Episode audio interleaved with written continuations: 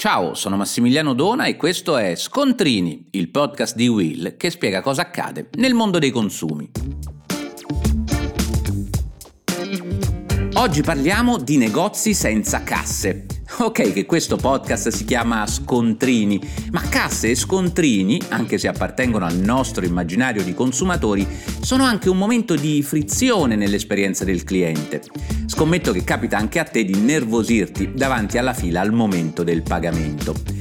Ti farà piacere sapere allora che già da tempo Amazon sta studiando le frontiere del negozio del futuro senza frizioni, in cui i momenti come il pagamento sono semplificati e resi estremamente più rapidi. Dopo gli store intelligenti Amazon Go, già comparsi negli Stati Uniti e a Londra, la notizia di questi giorni è l'apertura a Washington DC del primo store in cui si potrà pagare passando il palmo della mano su un lettore. La prima volta ovviamente il cliente dovrà scannerizzare la propria mano per associarla alla carta di credito, ma dopo non dovrà fare più code, inserire codici o ritirare scontrini.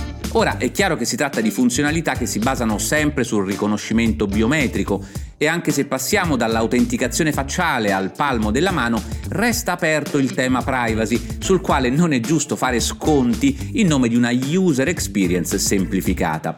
Rispetto agli Amazon Go, negozi realizzati da zero, questo nuovo format è frutto dell'acquisizione da parte di Amazon della catena Whole Foods, che conta già centinaia di punti vendita negli Stati Uniti, in Canada e nel Regno Unito.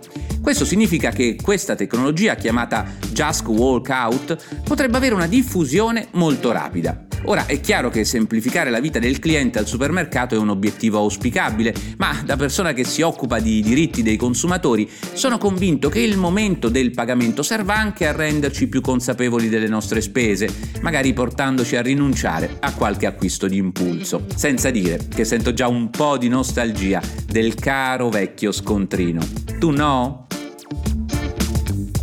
Per oggi è tutto, ma puoi ascoltare gli altri episodi di Scontrini sulla tua piattaforma di podcast preferita.